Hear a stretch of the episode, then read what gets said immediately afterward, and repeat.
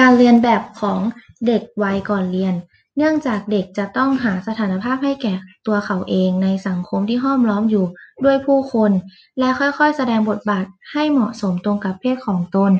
บุคคลที่สำคัญอย่างยิ่งที่อำนวยให้เขาพบจุดยืนคือบุคคลในครอบครัวเช่นบิดามารดาพี่น้องทั้งหญิงทั้งชายและเมื่อเขาเข้าโรงเรียนก็จะเรียนแบบครูและผู้ดูแลเขาการเรียนแบบของเด็กแบ่งได้สาม